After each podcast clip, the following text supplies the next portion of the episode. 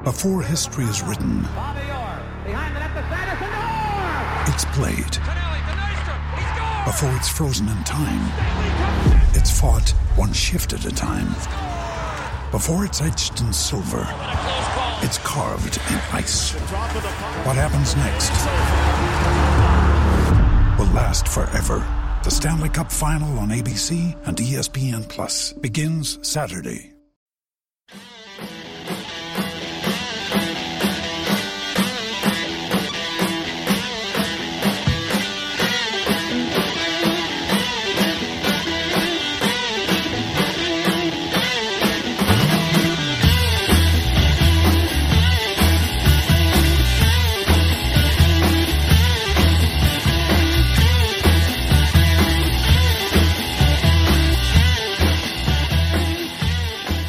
Hey guys, welcome back to another excruciating episode of the Nina Kauser Show. It really is rinse and repeat. Um, dreadful, dreadful result. Frustration, anger, fatigue, um, and that's that's just the fan perspective. I mean, we're not even covering what we just saw today. Three one, it finished against Leicester City. I am absolutely disgusted, and um, Joining me on this podcast, I have two incredible guests. So without further ado, let me introduce them to you. Um, lots of colourful language to be expected. So brace yourselves. Um, it is an absolute honour to have back on the two incredible, awesome dudes, Justin Wells and Amanda Angulo. Welcome back, guys. Thanks. Uh, thanks eh, for having us. we just we just got a like a parental advisory warning sticker slapped on this, Yeah. Justin. I know. Because I know. I, I know, I know what's coming and rightly so. Guys, I mean, talk to me about that. We've literally just finished the game. I know it's ridiculous o'clock where you are, Amando, and stuff. So you know what? Just how do you feel after that? Uh, you know, like exhaustion and just frustration. But ha- I mean, I'll come to Amando first. Amando, give me your thoughts. It just adds to the fucking abyss that has been 2020 and 2021, right? Like I'm just lost trying to figure it all out. I mean, ultimately for me, it's just really frustrating to watch. Um, and it's not so much like necessarily, you know, the results per se. It's just the lack of, the lack of like grit in this team, which is really disappointing. Um, you know, in the past, we've seen it for the last two, two and a half years. This team has been really tough. They've been mentally tough. They find themselves in tough spots. They come back, you know, they do the things that they need to do. You know, last year they'd go down a goal, go down two goals, and you'd expect them to come back. It wasn't out of place. Even if 15 minutes were left on the clock, you'd be like, yeah, we got that. And sure enough, we'd figure it out. This year's a lot different. Um, this year, you know, any slight thing goes wrong, a ref decision, VAR, you know, things go wrong. And sure, for us, it seems to be a lot more than for other teams, but things have gone wrong and we've been snake bit, but like we don't help ourselves. We beat ourselves pretty often. We just shoulder slump, head go down. It's just one of those things where you, sh- you really see how much we miss Virgil van Dijk and it's not even for his footballing ability. He just kept us together. He just his presence there kept people calm. Shoulders never dropped, you know, chins never fucking dropped. These guys just kept going, plugging away, knowing that there was going to be an outcome, knowing, trusting themselves, trusting each other. That trust is gone. You see it on counters. We're not aggressive on counters. There's not that like one, two touch. We slow the game down. That's not who we are. Like we're, we're too pensive. We're too passive. And then we just shoot ourselves in the foot. Alisson Becker is been an imposter for weeks now, whether it's because he's had post concussion syndrome or whatever it may be. He's just a shell of himself, and the team is a shell of themselves. And I don't know how we turn it around at this point. It's deeply frustrating. It just seems like a collective horror, horror show. And um, Justin, I, I took a sneak peek at your um, at your um, uh, your, your your timeline. Well, you tweeted before the game, and you kind of anticipated um, uh, a bad result. Oh yeah, I, but the reason it would the reason that I anticipated the bad results not what happened. Well, it is sort of what happened because Henderson did get burned repetitively by Jamie Vardy, who looked to play off of him. But I think the best the best thing I could think of in that game is like if you know I wanted to wake up early look at have something go right for three quarters of the way and then have the final quarter go terribly, terribly wrong, I could just watch a video of myself putting together IKEA furniture. Like it, it's the same fucking experience for me. Um, it's all just it's, it's, that's that's the experience for me right now. It's you know you can you go ahead, you dominate a game like that, and then in just the final because we dominated them for you know 75 minutes basically until the until Maddison's goal. Liverpool were the better side, and to just see them hit the self destruct button and melt down in a manner that was even more spectacular than the week before. I think this is even more spectacular than against City because City were dominant against us and you know deserved to beat us. In this particular game, we ran them off the pitch for quite some time, and then every it, it's like it's also like it's kind of uh, bad because it's all linked to narratives that you're seeing. It all falls apart because of the fact that you have Thiago making a bad tackle that leads to a that leads to uh, you know, a VAR decision that goes our way, and then I know Armando, you don't want to hear this. A VAR, another VAR decision that doesn't go our way, which is which is insane. And then they can't pick themselves off the, up off the mat after that. They just can't pick themselves up off the mat. Everybody, it, it's like uh, it, it's it's ridiculous. Like the mentality monsters thing is very far of the past, and this team, you know, if they if they want to like we're reaching broad ripple of this could have like a, a real lasting trajectory impact on us. If they want to write that they have to figure something out and get, get a grow a spine quickly. Like you're not going to get help from anybody else. The the team has dealt with a lot of adversity. The, the guys inside that club inside that training room and inside the manager's office those are the guys who have to figure this out. And basically if they can't figure it out the you know the ripple effect is going to be bad. None of us want to see it we want to see this team in the Champions League next year because we know what the outcome is going to be if not. And mm. they have to cut performances like this out immediately if they plan on getting there, especially in six pointers, because this is a six pointer. We would have jumped into third, right? Now we have a chance of actually opening up, you know, next week in seventh, playing against playing playing a, a, game in Hungary, and then coming back and playing against Everton. The shit needs to get righted soon, and there was little evidence right there that this is that they're even close to figuring out what's wrong. Yeah, uh, you know, there's a lot of questioning, uh, certainly of like how the heads dropped, certainly after that VAR decision last year. That would make us really angry. And, you know, just touching on some of the players that were probably just natural leaders in that team. And you can tell how exhausted and mental we all are because like in Discord, I just pretty much tagged myself. Um, I, I, I added myself instead of, um, uh, somebody that was having a conversation with me, which just pretty much sums up everything that, you know, we are all absolutely jaded. It is horrible to watch, but this show is all about the callers and the guests. So I've got a couple of callers. We'll bring the first one in. Yona, welcome to the show. Hey, Nina, how are you doing today? Oh. Yeah, expected. Yeah. Uh, I just, I just wanted to point out, I, I, I think I'm alone here, but I think Kabak was at fault for like two of the goals.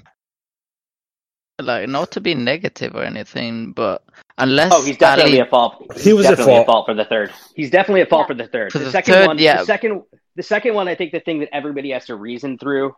Not to cut you off. Sorry, sorry, David. Not to cut you yeah, off. Yeah, no, no, no. Like go this, ahead. The second thing that everything, the, the, the thing that people have to reason with is because of that artificial crowd noise that's piped out. We can't hear them communicating, so we don't know if Alisson has called them off. We don't know if Al, or we don't know if uh, you know Kabak has told Alisson, "I've got this covered." So like it's it, it, you're, you're placing blame based on like half the story because you also can't hear them communicating. So you know you it's a it's a, yeah, it's a Rorschach that, test. Exactly it's a Rorschach test as to what you want to.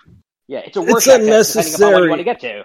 It's unnecessary on Alisson though. Like Kabak was there, Alisson, bro. Like I get it. You want to be sweeper keeper and shit, bro. But like, fucking stand your ground. Sometimes it's okay. Trust these dudes, because like I don't know, Well, he it was doesn't. He unnecessary. clearly, he clearly doesn't. And then secondly, se- I mean, I get it. There's not a there's not a solid partnership at the back at, at the center back position. So yeah, it's constant I- I revolving door. so what? that's a problem. I think Alisson feels really claustrophobic because while I think there's a trust issue, I also think that he feels quite claustrophobic because they are literally on his throat. You know, Amanda, you spoke about him being a sweeper keeper. What does a sweeper keeper need? Space. What did Virgil van Dijk and Gomez offer him? Space. They played a high yeah, that- line. You know? That's exactly it. But like, even for like, uh, you know, Kabak, like, okay, he's going up against Jamie Vardy. He's unfamiliar with the league. He's probably unfamiliar with it. The dude's got a ton of pace. Like, I get it. I get it. And he's got Jordan Henderson playing next to him. Not a knock against Jordan Henderson. He plays some nice fucking passes. He's been serviceable where he is, but he's not there. We need him way closer to the opposition's net than what we're doing right now. And I get it. We don't have the players and, and we don't have the bodies to do it. You know, but we put ourselves in that position too. You know, I, I don't know what you know, that's the problem. Is we've been great because we've been healthy. That's why we've been great for years. Now we're not healthy, and it shows that this small ass squad doesn't work. The reason that City wins, no matter who's out, Aguero could be out, and it doesn't matter. Shit, Mo Salah's out, and it matters a lot. You know what I'm saying? Like those are the mm-hmm. differences. Like, and I'm tired. Like, I get that people are criticizing these players. I get it. Like, I'm criticizing them. I'm watching them, and I'm like sitting here. And it's like, fuck, Thiago was fucking terrible today. He gave the ball away way too much. His touches were heavy. A lot of the passes by a lot of the team were short or too heavy. There's reasons why, like things in the past were just work out and they're not working out this year. And I get it. Fine, whatever. But like for me, it's it's a lot. Like it, it's a lot. It's a lot that these guys just don't trust each other. These guys aren't as confident in themselves. These guys aren't doing anything that they would do. So I think honestly, like Alisson, it, it's a confidence issue at this point. Like when you play the position and you play with the style and and you know the the fucking you take initiative like he takes and you make decisions and you're how often do we see him make the right decision, be there on time?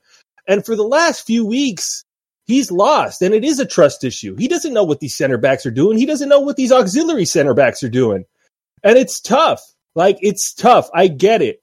But we, to Justin's point, no one is going to save this team but this team. They need to look in the fucking mirror and they need to do this for themselves and they need to do this for fucking Jurgen. Like Jurgen puts his neck on the line every week in the media. Like he doesn't make shit about himself. He tries to fucking talk about the team and be honest and say these are the problems we're facing. But like at the end of the day, these guys need to show up for him and they're not showing up. They're just not. And I don't understand what it is because these players have way too much quality. I get that they're tired. But again, that's we did that to ourselves. We don't have a deep enough squad. We don't have like the depth. If somebody gets injured that really matters, like we don't the, the, the gap fuck look at Div. That's the fucking secondary guy that we have right now because Diogo fucking is injured. Div Origi, the worst, arguably the worst player at Liverpool right now, gets significant minutes because we don't have anybody else you're being kind. I'd actually say he's the worst striker in the Premier League. But you know, and it's tough, exists. bro. Like it's tough, bro. Like how do you how do you expect to win? Like you're not investing in the team, and I'm like a big proponent of like FSG. I don't think they've done a great job, but we're not investing the way we should. And I get oh, no, that the, it's the a model... fucking pandemic season, and I get that it's all these things, but we do this shit to ourselves. We can't expect kids to come through nonstop. Like like Curtis is great. Trent's been great, but like, okay, spend some fucking money. We pigeonholed ourselves into go buying fucking some dude from Preston and expect him to play. And yeah, before the game, fucking bullshit, dude. I'm so over this, dude. Like, it, uh, I'm so over know, the poor planning here. We did this to ourselves, man. We were the champ. We are the champions of England, and we didn't do what we need to do. We didn't so, do what we need to do to reinforce to make sure that we stayed on our fucking perch if something happened. So Jordan Pickford fucking cost us our season essentially. One tackle cost us our season. I don't think anyone expected something this serious though with the amount of injuries we had. Like we have I I think we have enough squad depth but the the amount of injuries we've had, come on, that's that's not uh, natural. That's yeah, not it's not. It's no, you're right. It's not natural. But I, I think that this is where you can actually critic, criticize Klopp's usage uh, usage of the squad. Right now, first off, there are certain things from injury that you you can't really anticipate, like Tsimikas going down. That was really bad because it's it's given him no chance to bet in. It's basically made Robertson have to be overplayed. But once again, I, I think that Klopp has been very uh, devoid of creativity in his finding of solutions for these problems this season. Right? I, like I say this with the fact that like uh, Jurgen Klopp is like my hero. I don't mean this. This this hurts me to say, but um, he's been devoid of creativity in his in his in his solutions. Like Jordan Henderson, it should be clear by now, can't play center back, and it should be clear that other teams know this because look at how often Jamie Vardy peeled onto him and tried to run past him, right?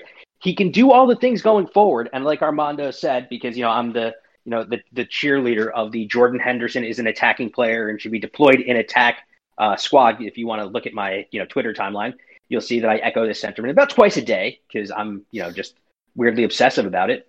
But there's there's other solutions you have right now for your center back problem, which is you know if you don't want to disrupt the defense, the, you know the, the your defense too much, move Andrew Robertson into the center with Kabak and play Tsimikas out wide. So you still so you have an, a left footer playing the left side who under, who's also a better defender than Jordan Henderson, understands our lines more, and is used to playing with nothing behind him. There are all these solutions still staring Jurgen in the face, but because he is dogmatic and stubborn, which is why he's also been very successful, because his methods have worked far more than they haven't. That you know he's just you know mm. he, he's because of that he's not trying to find other solutions to very obvious problems because right now we have very obvious problems, which is we're just so out of sync because we have so many players playing in positions that don't that don't bring the best out of them. Like Thiago, you know, we didn't buy him to play as a hardworking number eight. We bought him because of the fact that you have Jordan Henderson or Gini Wijnaldum with Fabinho basically clearing up so much space and eating up so much of a midfield that he has time on the ball to actually orchestrate tempo and pass. He does not have that right now.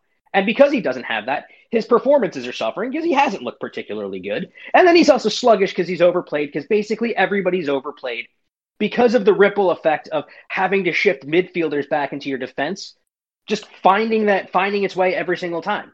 So I, I have to say, I, am not impressed with how Jurgen has managed the tools at his disposal to this point this season.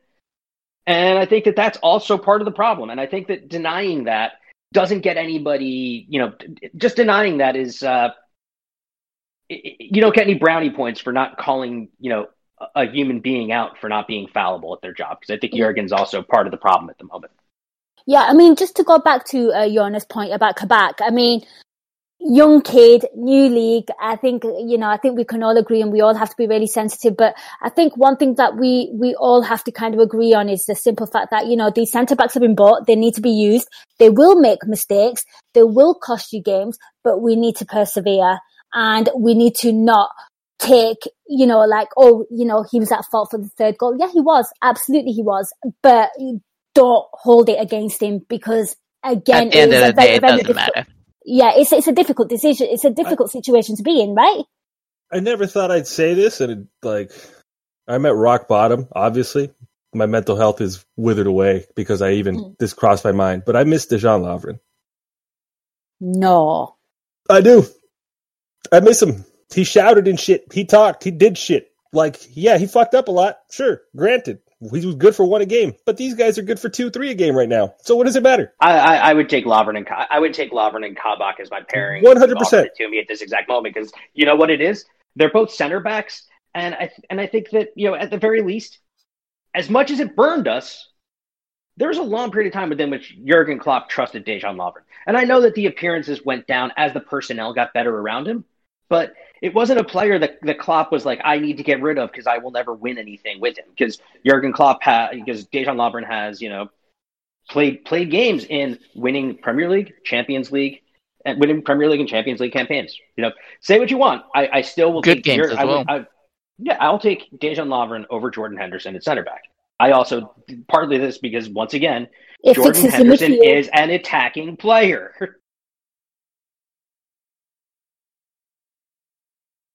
Fair enough. Fair enough. Yona, any more points to add there before we move on to our second caller?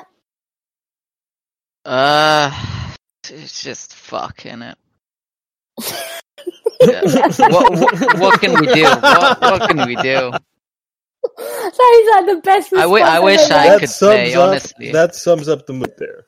I wish I could play. That's what. That's what I want. Right. Are you listening, Jurgen? Sign up Yona. Yona, um, yeah, I'll go for free, mate. Come on, Jürgen. Yeah, absolutely. I mean, thank you so much for calling. Um, try and join the rest of your weekend. I know it can be difficult, but do try. Thank you. You take care, Yona. Okay, well, you know you've hit rock bottom when somebody as cool as Yona, who's always like so calm, just says, fuck? What the fuck? You know, what is going on? We're going to go on to our second caller real quickly and then we'll kind of discuss the game, see what, what the callers want to cover there. Um, Yona wanted to talk about the defense and, and uh, just the collective shit show. We will move on to our second caller, Dave D, um, calling again. Hi, Dave. Uh, hey, uh, oh, why you, why is everything making me laugh? It's so bad. You're right, Dave. Do you know what? If you didn't laugh, you'd cry your heart out, though, wouldn't you? In all honesty, let's not lie. Yeah, Um, pretty much. Yeah, it's. I think the the biggest thing that when you sort of tr- say try and analyze it and not smash your head through the wall is that we weren't brilliant today, but for a large part of the game, we played well, Mm. and I think that the biggest thing that you take away from today is that that goal goes in, and it's a collapse. There's no really other words for it. It's just an absolute collapse. But do you not think it's something that you touched on, Dave, and also what Amanda touched Yeah. on, and Justin touched on, saying, "Look in the mirror. You got to pick yourself up. Stop." And you said it on my last show, like, "Stop having pity parties." Exactly. The one thing that I found interesting, which I actually liked in a way, was when the, the free kick was given. Obviously, with- they had the whole VAR check for penalty. I didn't see it very well. Say often, I didn't see it at all today. I actually liked the fact that the camera cut to Hendo and he's digging out Thiago. Like he was digging him out. Like, what are you doing? That's a stupid decision. I just feel it's a there's a lot of nice guys possibly in our team, and they, they just need to sometimes, you know, your teammates, you're not friends, and you need to dig your teammates out at times. It's that simple. But it's it's just like a house of cards, wasn't it? It was just a collapse. Ali, Alisson, I don't. Last season, I made a deal. I was honestly, I prayed at one point when we were like wobbling a bit. I was prayed to God. I was like, please, if we win the league, we can be utter shite next season. And then I thought, I'll cover my bases and I'll pray to the devil as well. I didn't actually think one of them would actually cash it in, but they actually have done this season. It's just got that bad type of thing, but it's just a, a collapse would be the word. And mentality monsters, I, I would actually say we are as fragile as we've ever been under Jurgen Klopp at the moment, and that is the biggest worry right now. In all honesty. Oh, yeah, absolutely. Amanda, I'm going to come to you. I mean, you know, this team was kind of lauded um, as being mentality monsters, but obviously the shit has really hit the fan this season. And, you know, some big, big guys there, you know, the, the, you know, the, the sort of leaders on the pitch aren't there. You know, you kind of spoke about Virgil van Dijk there and stuff. And this really does look really bad under Jurgen Klopp. And, you know, we need to remember as well, he's going through a lot of personal stuff that, you know, I cannot even fathom what he has been going through, you know, these, these past couple of weeks with all the personal stuff as well. And then on top of that, just, just how poorly Liverpool have been performing. I mean, what do you make of, um, this under Jurgen Klopp because I try I tried giving myself a little pep talk when it comes to Liverpool and I always tell myself we've got to hit rock bottom before we climb back to the top but um, I'm sat here every week like okay I think I'm done now. I've, I've learnt my lesson. I'm humble enough. Can we start being blessed up again? I mean talk to me about this because not only is it that the the players look absolutely knackered and spent. And you know the fact that that goal was given and it's just like heads dropped like here we go again it it feels like it, there's something bothering them mentally that they can't shake off and I I, don't think they- Jurgen Klopp's in the right headspace to kind of give them that no, as well. and, and I think that's understandable. I Mm. mean, shit. Like I don't, you know, I don't even want to put myself in that position ever. On, you know, I know we are going to get there, and you know, but that's a situation that's really fucked up. He couldn't even go home. You know, he can go back to Germany and pay his respects and do the, and be with his family and be with the people he loved, and you know, and and grieve and and and and digest it. Like I couldn't even imagine that, to be quite honest. So yeah, I can expect him to not be in the right headspace. Um, but he's still out there doing his job, and you know, the guys need to pick it up and and do more for him. I know that they're tired. I know that you know rotation is what it is, and and you know losing players has cost us to play people more than we probably would have liked to, and and in positions we didn't want to, and you know in roles like Thiago playing a hardworking eight that we didn't want to. To Justin's point, but it is what it is, and that's what we're trying to do, uh, and we're just trying to salvage the season. I think ultimately it feels like they're going into games expecting for things to go wrong, so when they do go wrong, it's just ah shit, here we go again, and uh, we can't have that mentality. You know, like you can't go in already half defeated to games. Um, because it doesn't matter the opposition. It doesn't matter if it's uh, it doesn't matter if it's Leicester. It doesn't matter if it's City. We see this against you know we saw this against Villa. We see this against other teams. You know, and we've lost games we should have won and given up points where we should have have lost points and split them there. And and that's just not something we're too familiar with with this team. Um, this is like I don't know. These last two months feels like Hodgson all over again, as far as the results, as far as watching the team kind of not have any confidence. Um, and that's I don't understand it. I don't understand it. I mean, they're still the champions of England. They still, you know, are arguably when all things are, are, are right, you know, the most talented team in the league. But obviously, um, aside from injuries, it's just they're not right. They're not right. And um, we don't have long to figure it out, but I still have confidence in the team because of the quality and in the manager because of what he's shown in the past to to get us uh, top four. So I'm still positive in that, and I'm still, you know, I if I was a betting man, I'd still put money on us getting top four. Good to have a bit of positivity there. Um, Justin, I'm going to come to you because I'm not saying it reminds me of this season, and I know Mando just touched on like it's you know like the Roy Hodgson era, but it kind of the last time I felt so screwed up about something, and certainly when you have like a great manager was Rafa Benitez's last season. By no way am I suggesting that this is the end of Jurgen Klopp. I didn't want Rafa Benitez. That I'm just putting that out there because people like to jump to conclusions. But what I'm saying is that season really frustrated the crap out of me.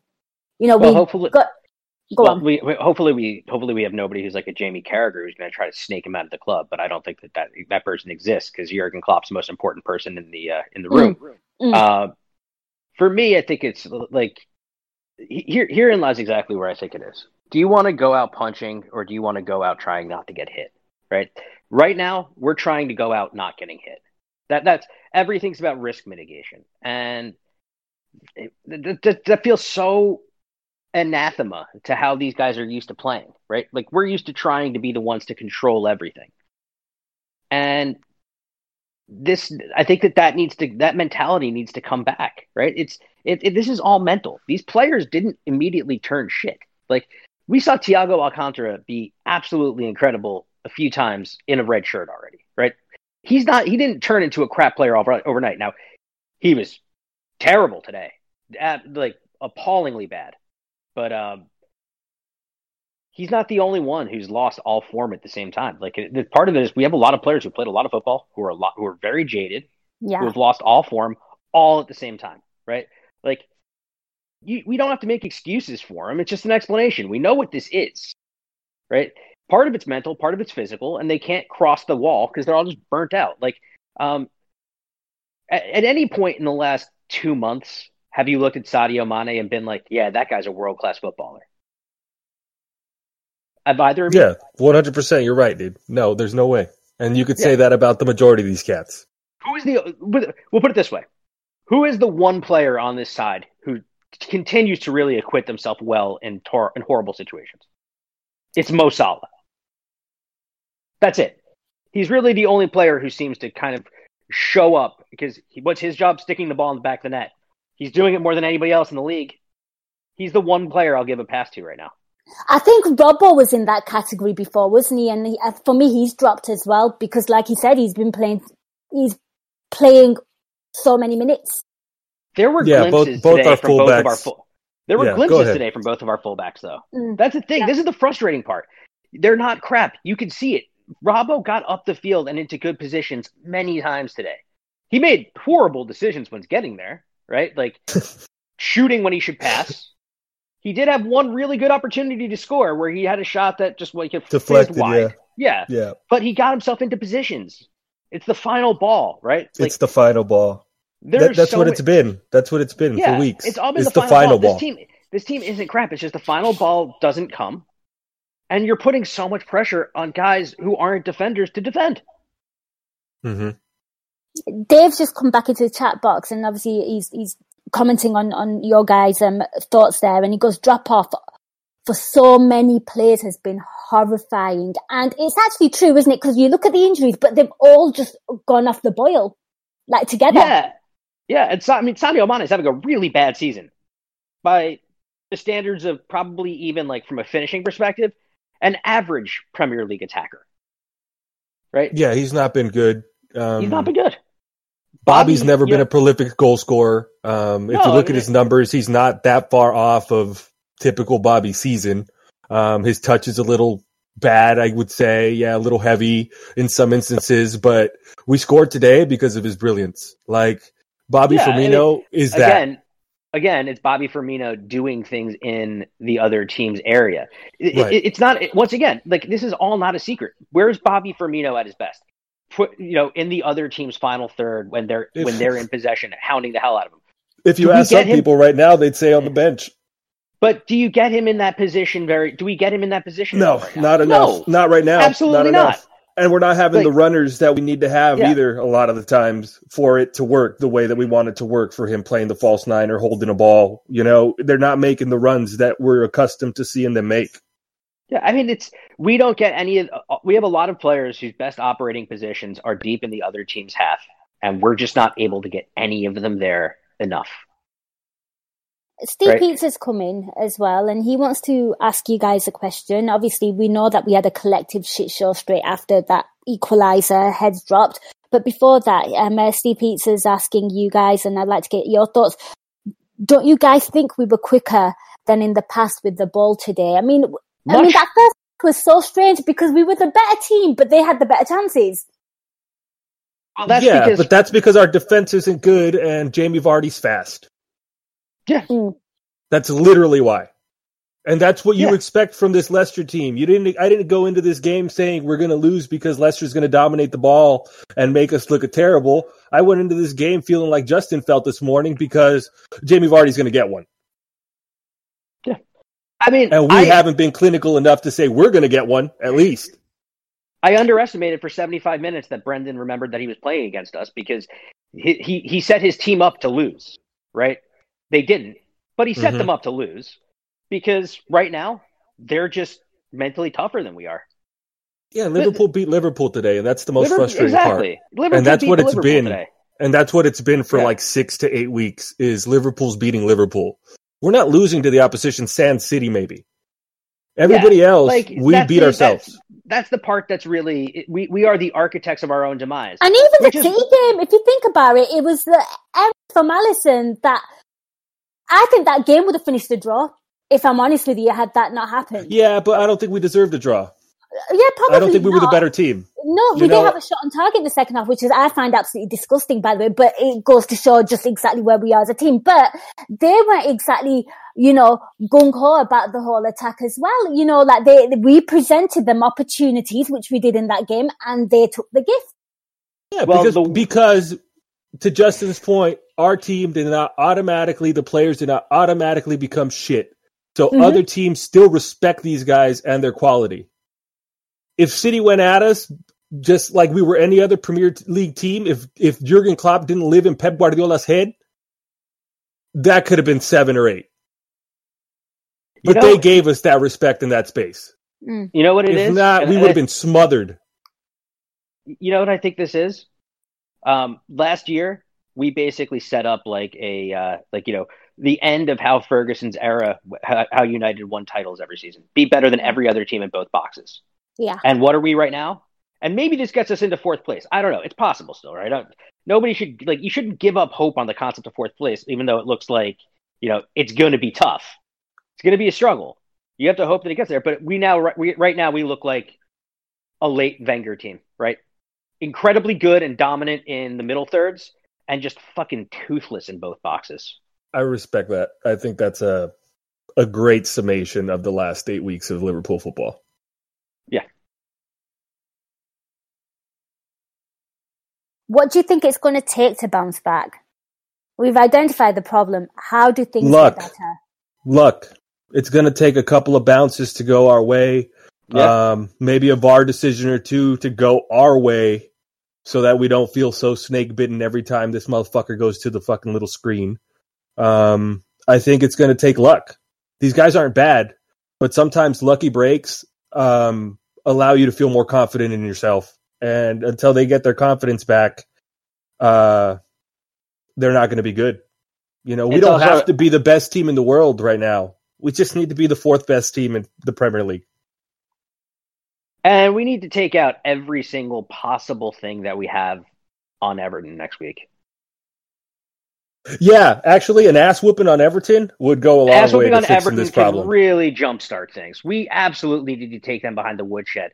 They're the architects. They're the partial architects of our demise. We need to be the partial architects of theirs. Like I don't want it. Like, and I don't mean this by like somebody like you know charging through and like skiving through Hamas. I mean, even though I kind of do. Um, I mean, like we you know go and just beat them at Anfield three or four nil. If you can go Yeah. do that, there's a chance to re- like go get a good performance in against RBL. Go get a good performance in against Everton. And I think what Klopp needs to do is remind them of the 75 minutes they played at the beginning of this game during the week, and not the the last 15. They just need to try to find Hmm. ways to forget that that that these things happen.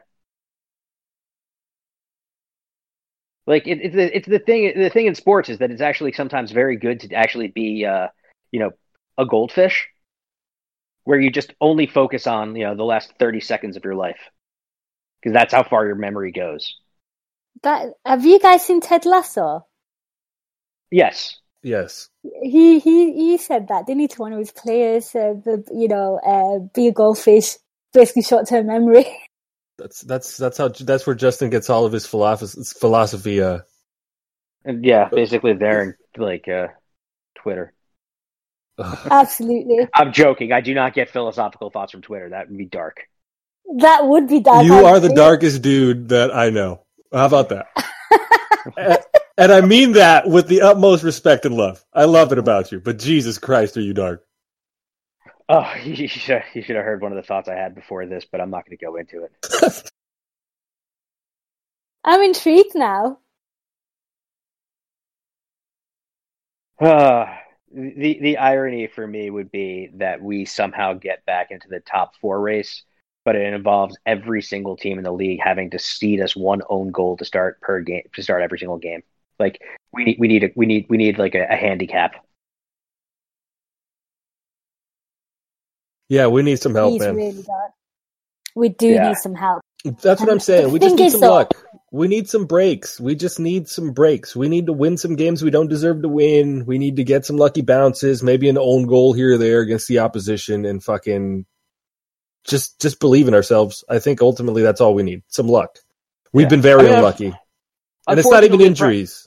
Yeah, unfortunately, the problem in pro sports is that, like, uh, you know, and, and and especially at this level, is that when other teams know that some someone's wounded, they they you know they don't give you a chance to to re to refine uh, Right. any any form of confidence. Right? We're a wounded animal. Everybody knows that, and there's no fear to play with of us. Which Yeah. you know.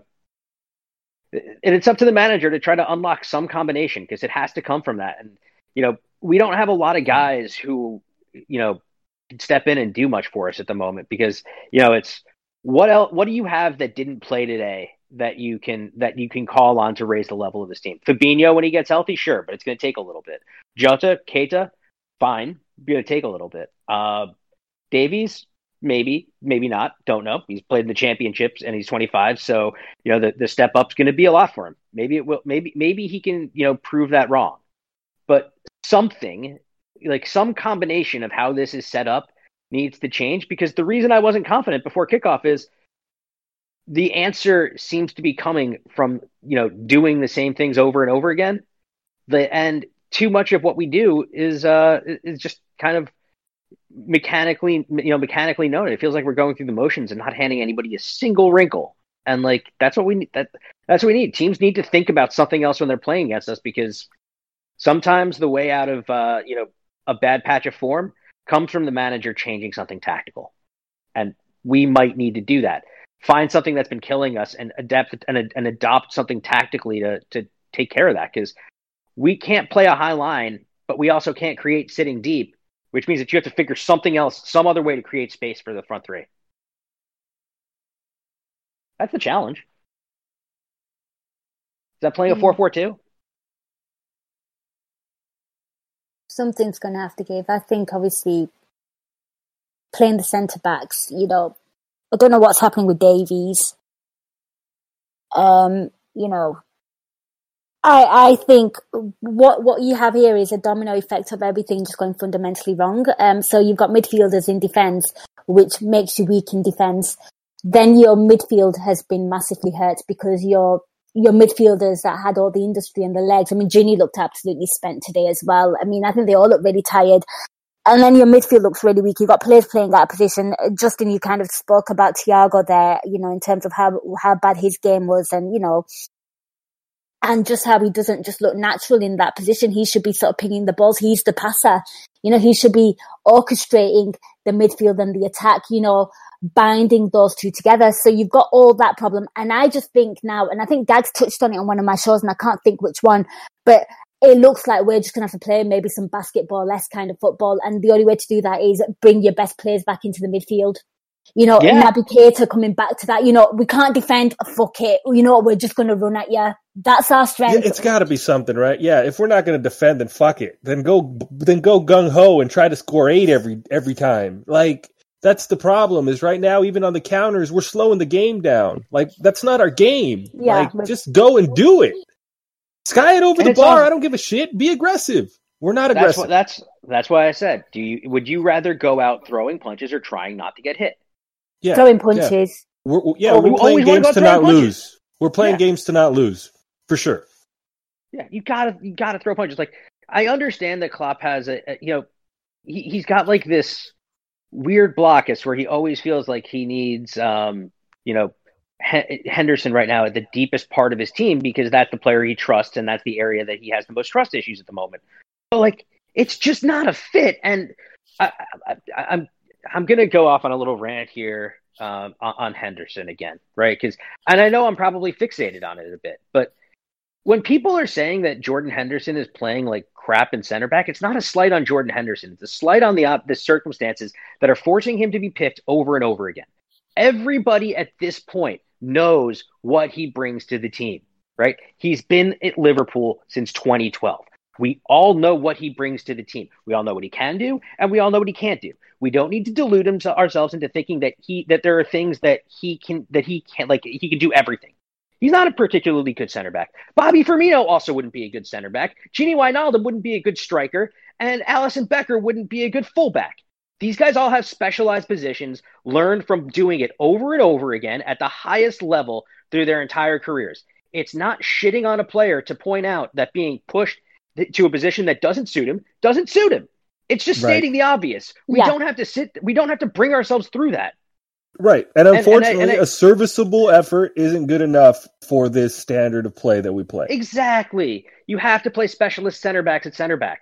They know the position. They've trained in it. And if Jordan Henderson is mart like I'm pretty I'm sure he's faster than Nat, Nat Phillips turning around and running backwards. But there are other competencies of a center back, such as knowing position, that usually sometimes can compensate for that. And Nat Phillips knows those things better than Jordan Henderson. If it comes to playing Ozan Kabak and Nat Phillips together, to get Jordan Henderson into the midfield, a position that he specializes in, you have to do it. And this is just where I'm just getting driven a little bit nuts with Jurgen because he just has to be better with the tools at his disposal. If you're going through a rut, part of the way that you get people, you know, confidence is getting them having to do things that they know how to do. Like a Right. big and, and you know, I- I, Allowing them, gonna- putting them in positions to be successful so that it breeds that yeah. confidence. I mean, for this sure. sounds. cl- I, I hate this because it's a cliche and it makes me uh, also have to compliment Bill Belichick. But do your job. That's really what this comes down. to. Part of it also is we're t- you know doing your job is is and is the function and component of any system in in sports, right? Or for Mm. that matter, just any sort of a- any sort of uh, manufacturing assembly line. You, you know, everybody has a specialized job that they do. Doing your it, it, it when you push this much out of position, the people who are in their positions, like Alisson Becker, feel like they have to overcompensate because they're not confident with everybody else doing their job. hmm That's a huge problem for this team right now. It needs to end. If you really want to, if we're serious about getting a top four, that's how that needs to go. You can't, you know, there's no more playing players out of positions to make political points also because the transfer window ain't opening back up this season. You know what this reminds me of? A reverse of, you know, when Virgil van Dijk came in and the defenders, to some degree, whatever combination or variation it was, they almost did not trust Simon Mignolet or Karius. Do you remember? And there was always that big, rightfully so. Yeah, yeah. And there was always that big row which one's better than the other. But right now we're in a situation where you've got the world class goalkeeper and he's playing with centre backs that aren't centre backs. And he That's- just doesn't trust them. But you know what? There's a this is this is coachable though. Just get another center back there, even if it's Phillips or Davies, guys who guys who are probably championship level center backs. And I don't know. I've never seen Ben Davies play once in my life because I have not watched a single North, Preston North End game. Um, but getting those guys in and just protecting them by having the best possible talent at every other position is probably the best way to get this right. Yeah. It's hard to argue that. Like we've already It tried really. Jurgen's way. We've tried to play the midfielders there. Like uh, Fabinho's phenomenal. Like he is. He's a good center back. Like he's been great a lot of the season, you know, in an auxiliary position. But you know where he's really great at? CDM. Defensive midfield. You know where he's the best in the world position? at? The defensive CDM. midfield position. What's his See, job he as a would defensive he midfielder? put out some of Protecting the back four. today. So am, am I willing to sacrifice a little What do we have stability right with now? Fabinho at center back? Protecting the back four. What do Yes, we have right thank now? you. Zero, you. basically no protection for the back four. Or our protect, or when we do protect the back four, it comes at the expense of having another body being able to get forward, so other teams can just uh, over, you know, outman our outman our attack, and again, you create nothing. I can't. The problem Hmm. is all of these things are staring us directly in the face. Like we know them all. I can't help but wonder. I can't think if it's the third goal or fourth goal. I mean, the the second goal or the third goal because literally my mind is at a blur. And I do believe, like, I could just imagine Fabinho's gangly little leg just clipping that out. You know, cutting that pass out. Yeah, well, also on that goal, you know, if you have two center backs, right? Alisson knows that you probably have one contesting the ball one sweeping up and stays back. Mm. Because he's used, because he's drilled into doing that. Because that's how Van Dijk and G- Gomez do that. That's how Van Dijk That's and how- Matip do that. That's why That's it's how- so important to have Yeah. those three be available and consistent. Your two center backs and your goalkeeper have to have that uh, relationship and that trust and that understanding. And when you're cycling through center backs and auxiliary center backs and midfielders, and you know, Carroll from fucking making lunch goes out there and plays a little CB, this is what's going to happen. Yeah. But at this point, you just have to play the center backs that you have at center back. That's it. That's it. You know, just hope that you, and and go for it, and just hope that they're good enough to stop the other team from scoring more than you, that, that less than you do, or stop, I mean, the question is- scoring more than you do. the question is, you're is it going to be worse than it is? It's not. Like It's we're really already losing and hemorrhaging points. Like just fucking play the guys where they play, and let's see At what. At the happens. very least, it'll be more entertaining. I would hope so. Yeah. Okay, so that's what we're going with then. I mean, I mean, speaking about this game, I mean, was there was there anyone that kind of blew you away? Because I thought, you know, Trent had some nice. I think Justin, you touched on it, but I thought in the first half, certainly he looked like definitely one of our most lively players. I thought Trent was a, I thought Trent was, was our best player by a decent distance Mm. today. Which, by the way, is a good development. Like I'm trying to find other, I'm trying to find reasons to be hopeful because like I'm gonna watch all these matches and I run a supporters club, so I should try to be positive. But you know, Tr- I think Trent and Robbo had moments that they where they looked good. Um, Curtis had some did a- did a few things here and there. Um, I thought Mo uh, should have shot the ball more, but you know he has a nice finish. Bobby has a really nice assist. Um, yeah, those are those are the high points for me. The rest of it's basically, you know, Henderson hit some really nice passes, as Mando uh, mentioned earlier, that got us in behind. And two of those passes that he hit in early, Mane needs to shoot and Mo needs to shoot. Maybe we're up two 0 and the game's different. It just comes Yeah, down to the fact that we don't take chances. Last year they shoot. Last year they score. Like those are chances that last year they put away, and bad touches, whether they're in their own head and want to take the extra touch. It's to to to, to Justin's point. It's it's it's very, you know, Wegnerish at this point. Yeah. Um, Yona wants to know: Do you think Trent should go into midfield? He's played No. a bit more centre No. today. What? No. no, Trent is the best right back in the world still. I don't care what anybody says to me. He's going through a rough patch, but what? No. The only way Trent should go any further forward into the midfield or anything is if Jurgen gets real weird and plays a back three. Yeah, fine. That's the only way. I agree with that.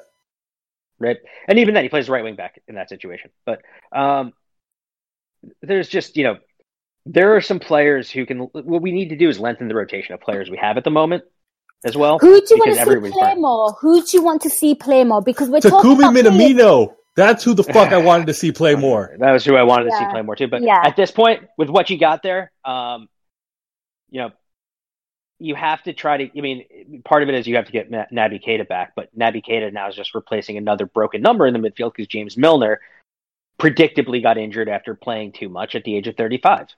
Um, but I mean, the, the the options aren't that inspiring. But I think you have to play the center backs and center back. I think you have to try to play Tsimikas potentially a little bit to spell Robbo. Um, I don't know where and how at this point because every, but at some point, Klopp's gonna have to embrace the risk of doing that. That's specifically why you bought him. A little more Shaq wouldn't hurt anybody either. Yeah, I was just going to say, should we not bring Shaq into the equation? Shaq's Because been what- good every time precision he's played. passing, maybe. Like I mean, Shaq, If you can for get what if you can get more midfielders in, That's maybe, it. right? That's it. If you can get if you can If get you- more healthy midfielders, so you because there's the you know what the possibility is we have to shift formation. The four three three right now, having to suit three, having to have three midfielders who are doing that kind of work at the moment, it's not suiting any of their games. Right? if you, we can get more some- creativity. Yeah, if you play CBs and you play Fabinho where he's supposed to play, Shaq can get a run. That's all I'm saying. Yeah, or But you can play a double, You can play a double pivot of Henderson and Thiago too. You can play a double pivot of Gini and Henderson with Thiago. Like there are solutions and options here. They just have to be trusted. But you have to get the bo- you have to get the rotation of bodies in there more. And right now, Shaq. I mean, if you think about it, we're playing in a four-three-three at the moment, where if one of those three guys goes, the only one of those guys we can afford to have go down, really, it, with injury, because they're all being overplayed, so there's a chance that one of them might.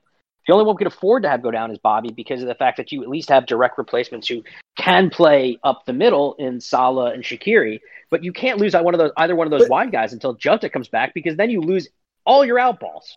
I would argue that we can't lose Bobby because when Bobby doesn't play, we don't play our game anymore. Well, I'm saying I, I don't I don't really think we can afford to lose either of them. But Right. in reality, it's you know where's the outball if we don't have either Mane and Mo? And Mane's been a really shit outball lately anyway. Yeah, I would say at the moment, if I had to say, I think we can rotate some Mane a little bit more. But hey, that's just me. Nigel's are there- just coming, and uh, he wants to know should um, uh, should Jota be back in this side? I think absolutely. Uh, that's Yeah. where all the goals were coming from. Oh, absolutely. Jota Jota right now would walk into this side for Sadio Mane for me. The highlight of the season has been Diogo Jota. Hmm Like that's literally it. He, I mean, look, we're we're gonna probably. I, I hope we're not relegated to it to where the only thing we're rooting for is uh, Mo Salah's, uh, you know, golden boot. Uh, but remember, he's still leading the Premier League in goals. Uh, that's not so. There's more than one highlight. But uh, no, I think Jota walks right in for Mane.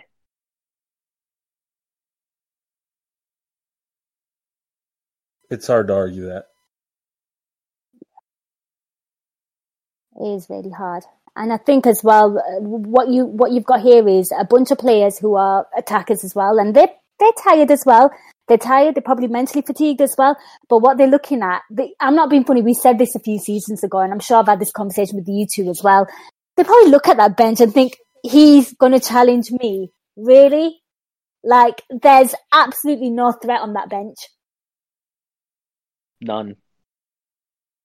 It's just I guess the golf ask- and quality. That's all. Like I have no problem with a set eleven. I think that's fine. Okay, you know, but like the golf and quality, like is just terrible. You know, and even Jota, nobody expected Jota to come in and do what he did. Like, and what he's done so far. He was good at Wolves. You saw it. He had glimpses, but like the consistency in which he was performing early this season was unexpected to us. I mean, I could be wrong, but at least to me. Um, it's the, it's the classic good surprise. player. It's the classic good play, you know, you know, very good to very good player in a uh, in an average team coming to a better team and becoming a very good to great player because he's surrounded right. by very good to great players. But yeah, I think right now he walks into the team. You yeah. know, aside from Mo, you could argue he could play either the other two spots up front. Um, yeah, I think Diogo needs to get back and not it's not necessarily challenge for position, but just spell, give these guys some rest, uh, allow these guys to watch the game, give them a different perspective, um, and just you know start believing in themselves again. I think uh, yeah, that'll go a long way. We just need to see the ball hit the back of the net a few more times. Um, whether lucky, good, wonder strikes, it doesn't matter. We just need to get a few more goals and our confidence back. Um, I don't know how we do it, but we're running out of time and we got to do it. For me, yeah. I think what they need to do is um, uh, they need to come out and be angry. We're not angry. No, we're not. we are defeated. Ourselves. Yeah, we're defeated. You see it. Um, we're you just know, waiting that, for a bad something bad to happen in the game so that we give ourselves an excuse to to fold. Yeah, I, I agree with you. I think, don't get me wrong, physically, of course, they're tired. I think, you know, that goes without saying, but I think mentally tired and then everything going fundamentally wrong for them. I just feel like they've just had a bit of a mental collapse. And, yeah, I mean, know, let's not take away from the fact that, yeah, okay, we're injured. Yeah, okay, all these issues are going on, but the state of the world, the pandemic, you know, all these things affect people, you know, and they're yes. people. So I get it. I understand that they're affected by all of it, just like we all are. And then the, the amount of pressure they're having, the personal pressure they put on themselves to succeed at their profession at the highest level. I can understand it. But we're, we don't have time for excuses anymore. Like this is, it's time to shit or get off the pot for Liverpool Football Club this year if they want to salvage their season and play Champions League football next year. Because we also at the same time don't have room for stupid. We don't also at the same time don't have room for stupid blame, right? Like, right? It, it's there's a situation like you know what's going to now become right because our is our, our fan base is rel- relative schizoid. Um, there's people there's and the media is going to play a part in this. It's going to be Thiago's. It's going to be Thiago scapegoating, um, and you know we can admit that the performance level hasn't been what we expect, but we also know why and we just need to just like also if like if you want to stay sane through all this like just try to avoid contextless conversations about how this is going because mm-hmm. can't we can't feel sorry for ourselves but at the same time you can't just throw blame around pointlessly just at pl- you know at players who are forced to who are being forced to play out of circumstances that they are uh, that they're accustomed to. It's up to it's up to the managerial staff right now to and I keep coming back to this. They have to get players in positions doing things they're comfortable with because right now it's just everything is stretched too far from everybody's from their comfort zones and their specialties. Yeah, I saw an opposition fan actually, and again, I'm all about protecting my my uh, my, mental health and my inner peace, especially right now. And um, I saw an opposition fan sort of tweet it ended up on my feed on my timeline. Um, is it me or is it Thiago a bit overrated? You know when you have to sit on your fingers because you want to put him on blast on that really you're going to judge him off this. You're going to really judge him off everything that's going off.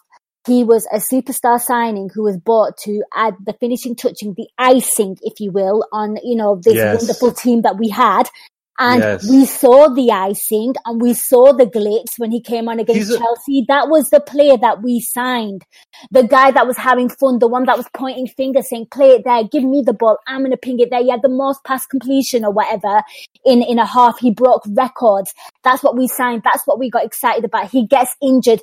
Everyone gets injured. And then he's been thrown into this horrible situation where he's not even playing in his natural position and everyone's looking at him for inspiration when there are players there who have been there for four years who are not stepping up.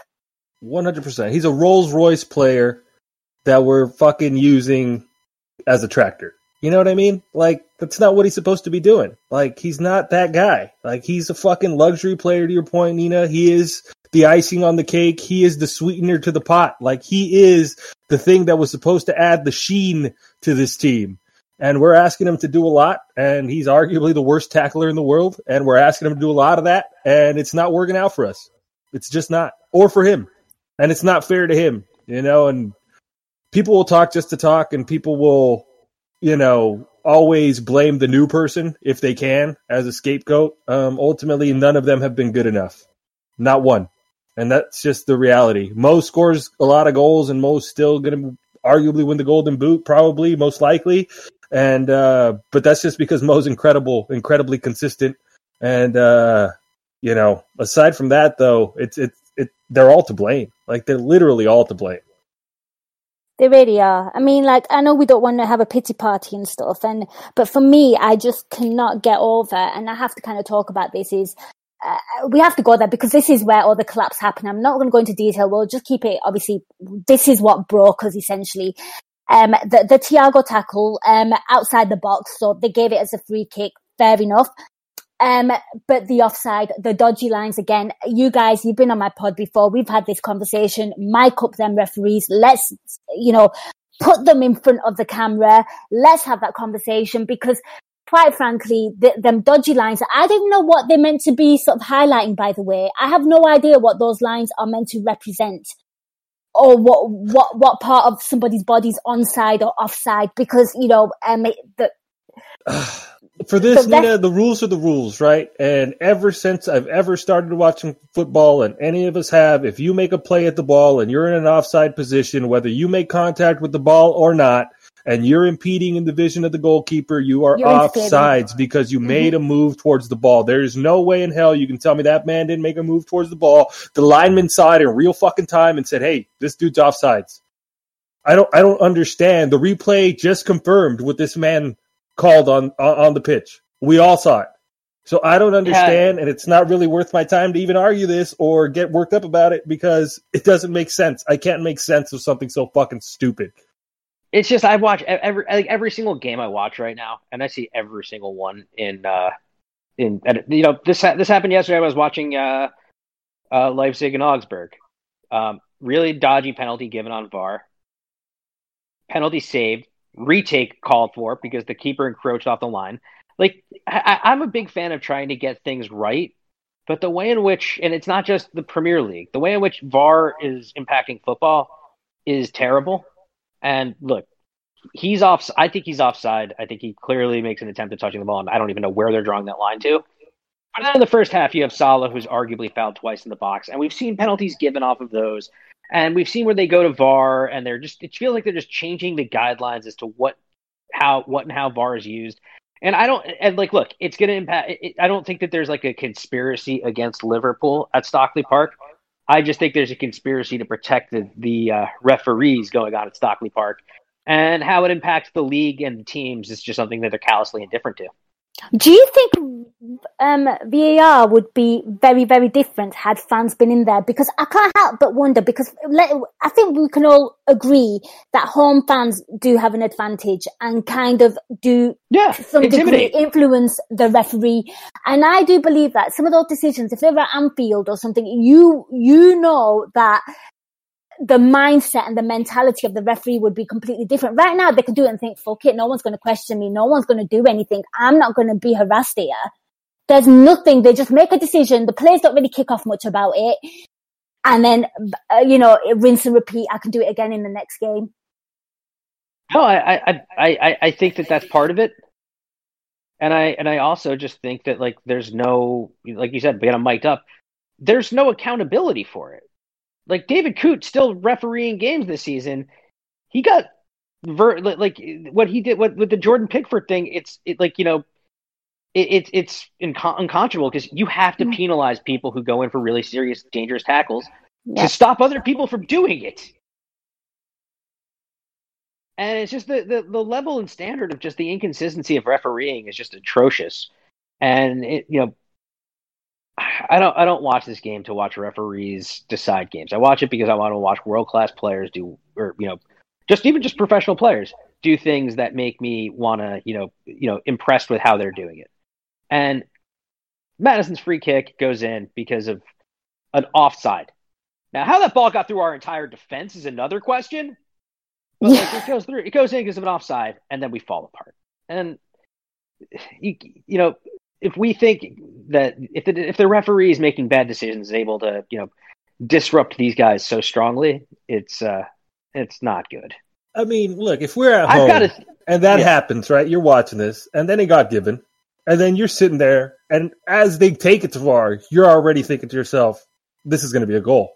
Like, there's no other reason to check this, even though your eyes are telling you one thing, the referee saw, the linesman saw one thing. You're all in agreement here, but somehow, some way, you're wrong, Mm. and you are. And when that, if we feel that, there's no way in hell these guys on the pitch don't feel that. They know. And, and, and, and at that point, you're playing against a disadvantage in your head already. You're already going in there knowing that you're up against it.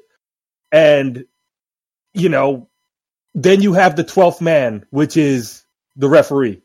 And at that point, it just feels like insurmountable to these guys right now, which doesn't make sense. But what they need to do is score four goals a fucking match and just take it out of their hands.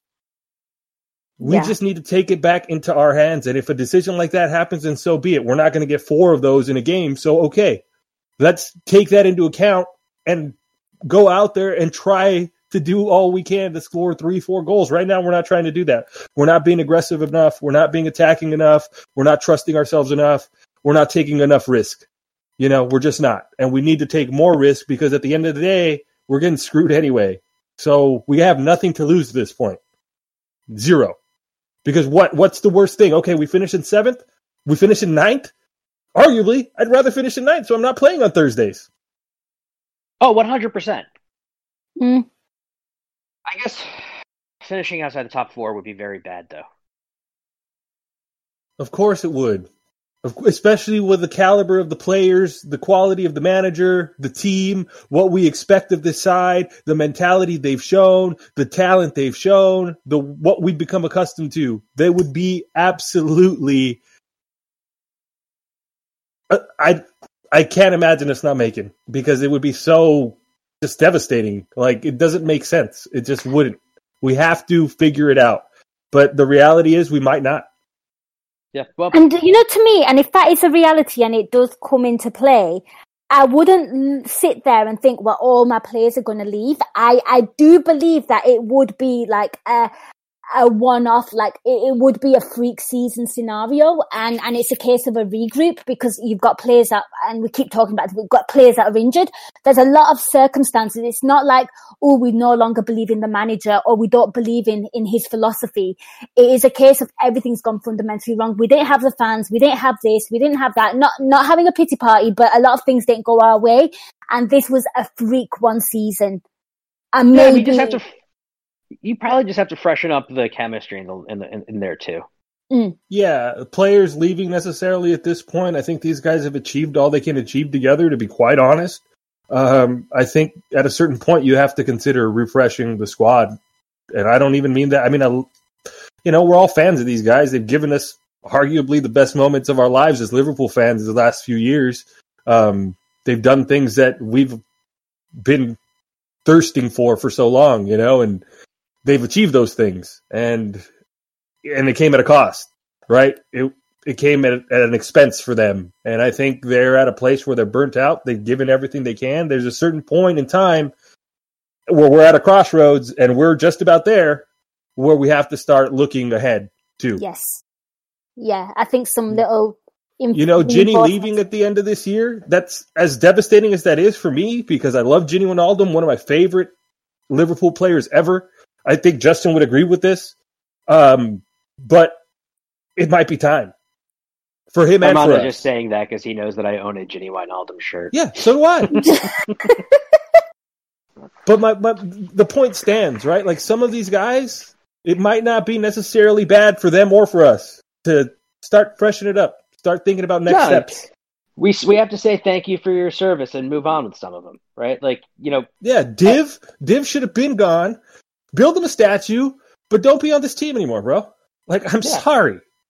Look, James Milner is one of my favorite. Is one of my favorite Liverpool players, also because uh, you know over the past few years, just because I find the personality very engaging and funny, and a Yeah. very contrast with uh, you know what you what was previously presented of him.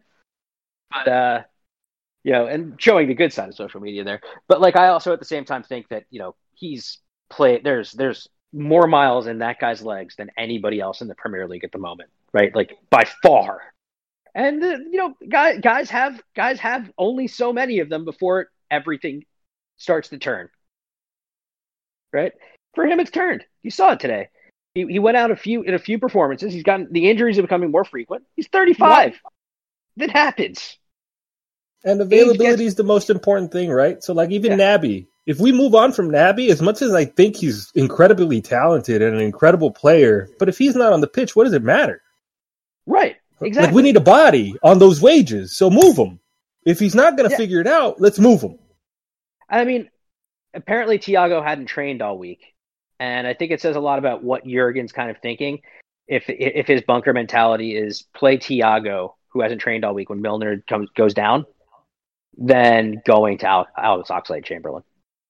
Yeah, it's right. Ox, another one. If you're not going to play him, and- let him go. And, and here and here's the point about Ox, and I think this is clearly impacting how we how we do things at the moment. Right? We have no goal scoring from midfield at the moment. Last Zero. season, Ox was our fourth highest scorer. That's why I don't So- understand why we let Minamino go. Like, it Are doesn't, we? it Are doesn't- we? Are we sort of become very sentimental? Do you think with some of these players? Oh yeah, I remember he did that against Barcelona. That do you? Yeah, but you Yeah, There- of course. But I think Justin that, and me uh, are saying that we got to move on sometimes still. We're have to. realistic There's a- about it. There's a point that Jurgen Klinsmann made about uh, when Kobe Bryant was given, I think, like $33 million by the Lakers on a one year deal in his aged 37 season. Where he's like, in America, they pay you based on past performance rather than what you can currently offer. Now, Kobe Bryant's age 37 season, his last season in the NBA, it wasn't particularly great, right? He looked like a guy who had played a lot of basketball in his life Mm. and was aging out of the, you know, the ability to play well in the, uh, in the, in the Mm. NBA. yeah. People Klinsmann that has watch point. that on a nightly basis were like, "Yo, this is a farewell tour. We get it," Yeah. but it was infuriating. Trust yeah, me. You you, don't want to pay people for sentimentality. You want to pay people for what they're doing now. This is the one thing that Ferguson mastered, and is why he stayed at the top for so long. Yes. Turned his squad over. Yep, the turnover. You was have a few. You if you have six players who are instrumental to you winning, right, and they understand and continue the culture, you keep three. You find the three that you think will age best, and you get rid of the other three. We I haven't mean, you done think that. about the strikers that they had in succession, one after the other after the other. Like they were prepared. You know what I Even mean? They kept that season- shit pushing. Yeah, even his last season was a stroke of genius. His team was aging and he knew it and he knew he couldn't get them over the finishing line and he knew City were on his shoulder, literally behind his back. I'm just going to buy the best striker. Brings in Robin Van Persie. Boom, just gets your load of goals right later as I'm out. And then they all went to shit. Yeah. Yeah, exactly. It's the same thing. Like look at look at the uh, look at what they had when we were chasing them in 2008, 2009 when we only had Torres really as our as our main goal threat after we still, you know because we had Robbie Keane for that half season, but that really didn't work out. They could at any point in time bring on Wayne Rooney, Cristiano Ronaldo, Carlos Tevez, or or uh, who was the fourth? Berbatov, wasn't it? Berb- Bourbon. I think Bourbon- No. yeah, it was Uh, Did he Berbatov. Well, come- I thought Berbatov came. A- Like, no, Berbatov. It was Berbatov. then. It was Berbatov, yeah. Phenomenal strikers, by the way. Incredible. Yeah. All of them. But he knew. Why are we waxing poetically about this? But Can it's we again, not it's talk about, about knowing, something else? it's- no, it's about knowing when to move things on and not being sentimental, and that's what you know. That's unfortunately what FSG have not done. Uh, because uh, But is it an FSG on- thing? Is it an FSG thing or is it a Jurgen I don't thing? know who wanted Because to at Dortmund, because at Dortmund, at Dortmund, his last year, I'm not saying this is the same, but you saw the fatigue and you saw all that shit, They all and it was sentiment, and it was sentimentality too. Mm. To the Yeah. point where he lets motherfuckers leave for free to the rival, Lewandowski, Götze. Yeah, It- that Well, I doesn't mean- make sense, bro. You can't succeed like that all the time. Eventually, you know, eventually the house wins, bro. You know what I mean? Like, it's a gamble all the time. And it's also like this- football's a sport that gives you three year cycles, right? Yeah. We saw it with City. We saw it with us.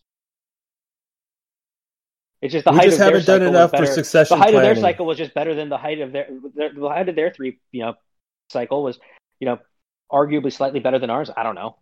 Depth, bro. Both won. Depth. We both we both won a bunch of shit.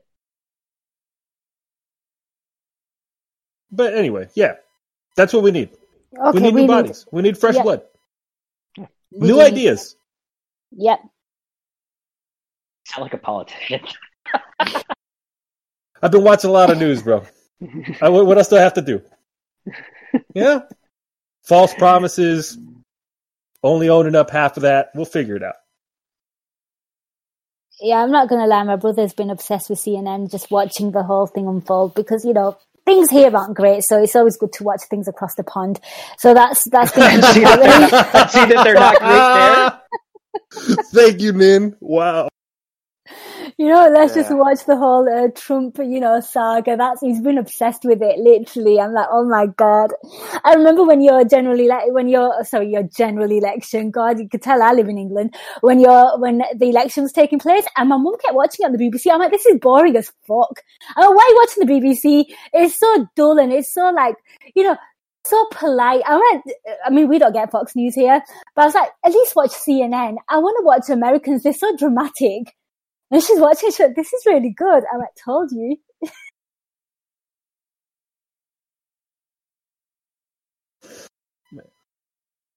and you know what? That was met by really awkward silence, but it was meant to be a massive compliment to my American friends. We're just Yeah. a bit dull here. That's what I'm going to say. Guys, I think we've come to the end of the pod. I'm not going to do a man of the match. There's absolutely no point. Any final thoughts before we close this off? Mando, I'll come to you. Uh, on football, no. Um, everybody take care of themselves. Be kind. Be kind to themselves. Um, think about others. Give where you can. And um, yeah, you know, you'll never walk alone. It'll get better. it will get better. It's just a really, really bad moment right now. But you've got, if you cut, I'm not being funny. If you're going to take up all this, if you load up all the, all the good times, you've got to take the rough as well. It, it goes hand in hand, just like life. Football's the same. Um, uh, what about you, Justin? Um, uh, please, please, please, um, uh, give me some plugs, anything that you're working on. Um, I'm not working on anything at the moment. I am trying to, you know, actually, that's not true. Um, I am working on something at the moment. So, uh, LFCNY is uh is orchestrating a uh, food drive uh, slash donation drive for um, Father's Heart Ministry, and I'll I'll I'll, I'll tweet this out so every so yeah we can uh you know you can retweet it and you can donate if you'd like. But uh, you know, we did a uh, in the lead up to the Merseyside Derby, uh, the first half of the season, we raised about sixty five hundred dollars for fan supporting food banks, alongside our uh, New York City Evertonians compatriots. Um, we're we're trying this again ahead of next week's Derby. Um, this time, instead of the uh, funds going to um, fan supporting food banks in Liverpool, we are going to be uh, doing this on behalf of our local community and the Father's Heart, Far, um, Heart Ministries, who we have worked with in the past, and uh, you know usually do two canned food drives a season um, during the non-pandemic times. So. Um, if you can, we'd really appreciate you donating. And if you can't, if you can't donate to this, you know, just donate some cans of food to uh, your local food uh, banks because you know you can really help out some people who are suffering with hunger at a, in a, in a very tough time. One hundred percent. The folks at LFCNY are wonderful people doing a wonderful job in the community. Um, I've seen it firsthand. Um, Justin and the team do a great job. So please, everyone, support them and support your local community as best as you can. We're all we got. Food, right? Absolutely. And Justin, yep, tweet it and also put it in Discord, Steve Pizza Yeah, as well. Just- absolutely. yeah. Uh, t- you know, you you know me. I'm a bit everywhere. A lot of things going on. So text me the link as well, and you know, or, or, or just send me the link to the tweet, and we'll get it out there. Um, uh, let's get, let's you know, let's raise some funds because it is an absolutely wonderful, worthy cause, guys. Um, thank you so much for listening. Um, I know that was hard. A massive thank you to both Yona and Dave for calling in. Really, really appreciate their thoughts and commentary. And a massive thank you to both Justin and Amando. Incredible guests at Stupid O'Clock, but uh, I, I don't think I could have done it without them. Uh, guys, thank you so much for listening. Take care. Um, I will be back on the pro side of things, Euro Incision. Let's hope we're better in Europe than we are on in, in the Premier League. Um, take care, look after yourselves, and till next time, up the Reds.